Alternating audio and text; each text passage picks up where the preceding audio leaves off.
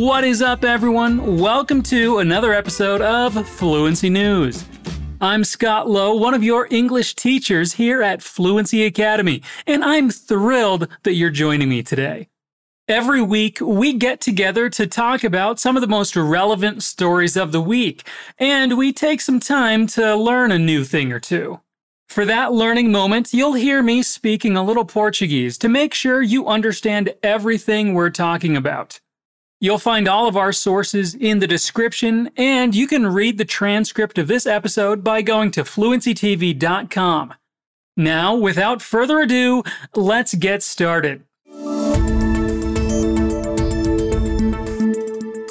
Last week, we talked about the COP26 and the changes some countries wanted to make in the reports.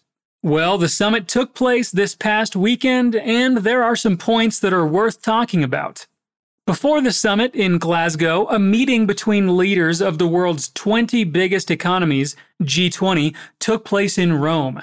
They endorsed a global minimum tax aimed at stopping big businesses from hiding profits in tax havens and agreed to get more COVID vaccines to poorer nations.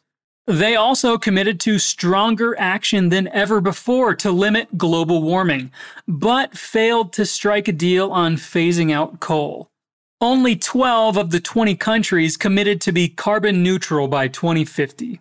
The result of the leaders of the world's top economies was being watched closely from the COP26 UN Climate Summit, which was beginning in Glasgow, Scotland, at the same time as the deal was concluded. The decisions we make today will have a direct impact on the success of the Glasgow Summit and ultimately on our ability to tackle the climate crisis. Italian Prime Minister Mario Draghi, the G20 host, told leaders. Speaking from Glasgow, Alok Sharma, the UK minister who is president of COP26, said he was cautiously hopeful about what I'm hearing from Rome. I know discussions haven't been easy. The result of G20 leaves space for a major fight over which countries need to raise their climate targets during this decade and by how much. Europe and the US have put pressure on China and India throughout the buildup to COP26. But Beijing and New Delhi have responded by saying that the onus is on wealthy countries to do more. With the world warming because of fossil fuel emissions caused by humans, scientists warn that urgent action is needed to avoid a climate catastrophe. The G20 bloc, which includes Brazil, China, India, Germany, and the United States, accounts for an estimated 80% of global greenhouse gas emissions. But hopes the Rome meeting might pave the way to success in Scotland have dimmed considerably. Chinese President Xi Jinping and Russia's Vladimir Putin both decided to follow events only via video link, and diplomats looking to seal a meaningful accord said both countries, as well as India, were resisting ambitious new climate goals. A palavra tackle é um verbo que pode significar enfrentar, resolver algo. Essa palavra também descreve uma manobra do futebol americano que descreve o ato de segurar fisicamente ou levar um oponente ao chão. Como o futebol americano é um dos esportes mais conhecidos e famosos nos Estados Unidos, o significado da palavra pode ser identificado pelo contexto. Se tackle puder ser substituído por try, undertake ou deal with, significa resolver ou lidar. Se tiver uma conotação física, é a manobra do esporte. Still staying on the topic of the summits, Brazilian reporters were allegedly attacked by Jair Bolsonaro's security detail while they were covering the president's trip to Rome for the G20 summit, according to local media. Bolsonaro has had a hostile relationship with the press and has long accused journalists of publishing fake news and treating him unfairly.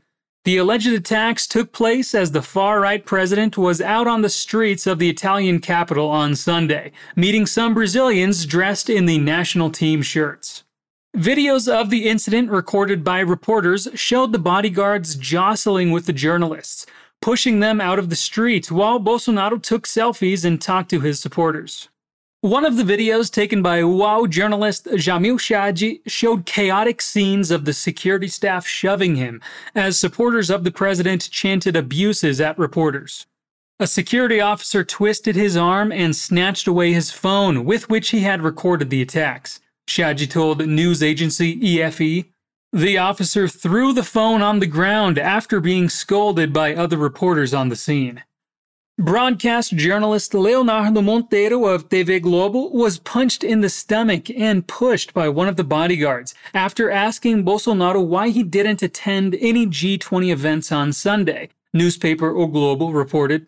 It wasn't clear whether the bodyguards dressed in civilian clothes were Brazilian or Italian. Ana Estela de Sousa, Europe correspondent of the Brazilian daily Folha de São Paulo, said she was pushed and brutally treated by the officers.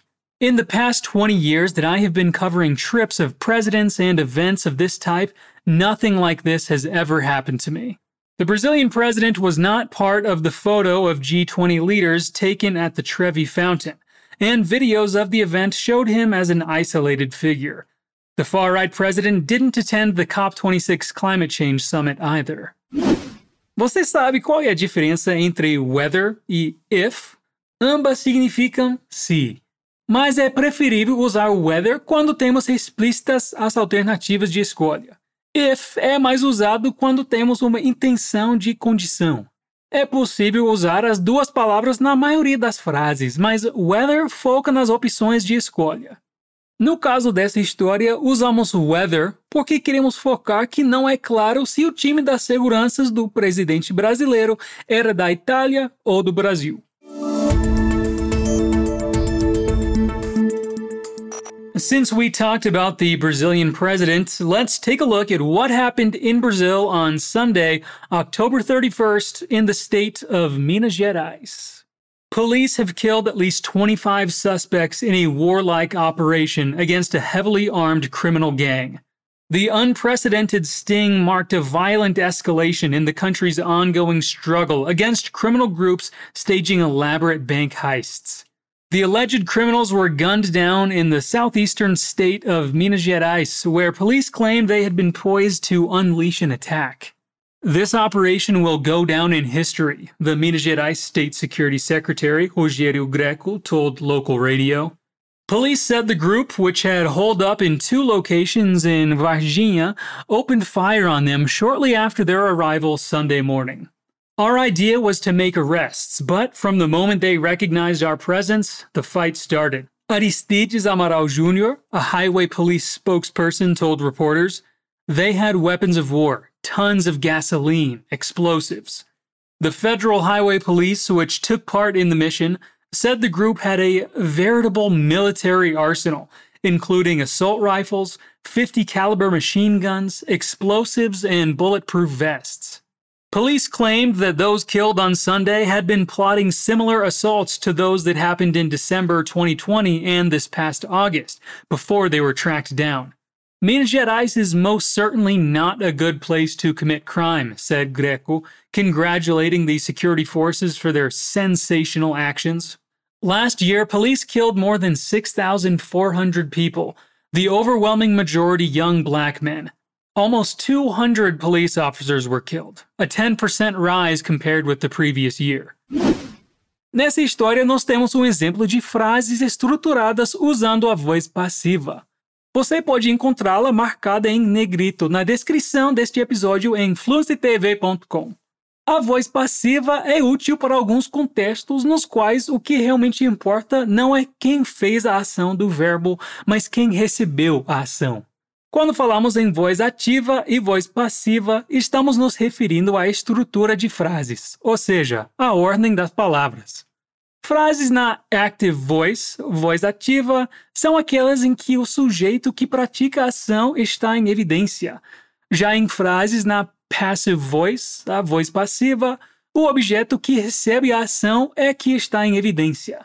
Como a maioria das histórias relata acontecimentos e não necessariamente pessoas, é muito comum que essa linguagem esteja presente em notícias e no linguajar jornalístico.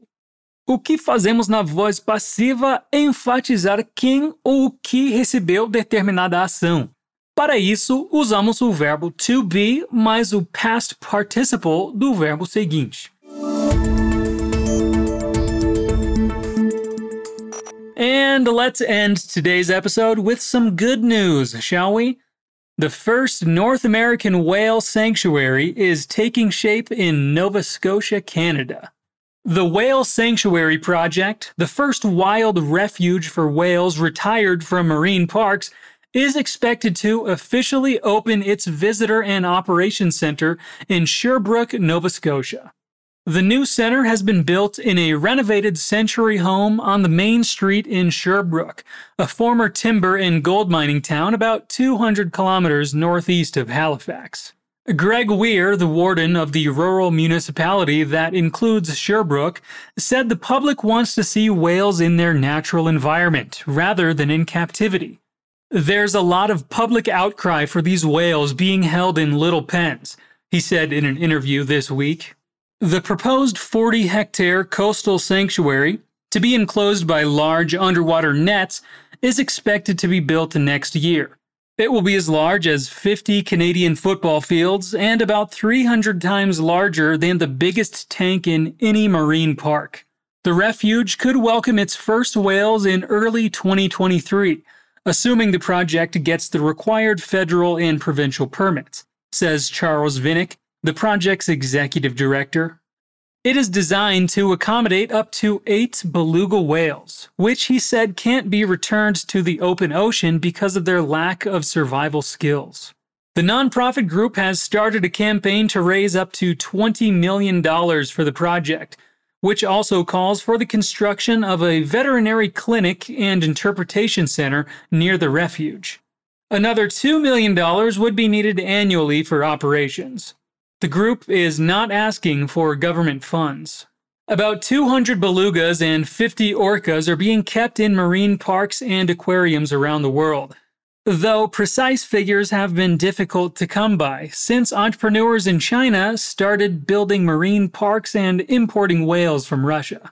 The Marineland Park in Niagara Falls, Ontario, has about 40 belugas and Canada's lone captive killer whale, Kiska. Public attitudes toward keeping these highly intelligent and socially complex animals in captivity have changed as researchers have learned more about their lives. The world's first whale sanctuary opened in southern Iceland in 2019. The Sea Life Trust has two belugas from China, Little Gray and Little White. And that's where we're going to end today's episode, folks. Se você quiser ter aulas com os melhores experts em influência de idiomas do mundo, se inscreve na nossa lista de espera. Assim vai ficar sabendo quando abrirem novas vagas nas turmas de inglês, espanhol, francês, italiano, alemão, japonês e mandarim. Para não ficar de fora, aperte o link na descrição desse episódio e faça a sua inscrição 100% gratuita.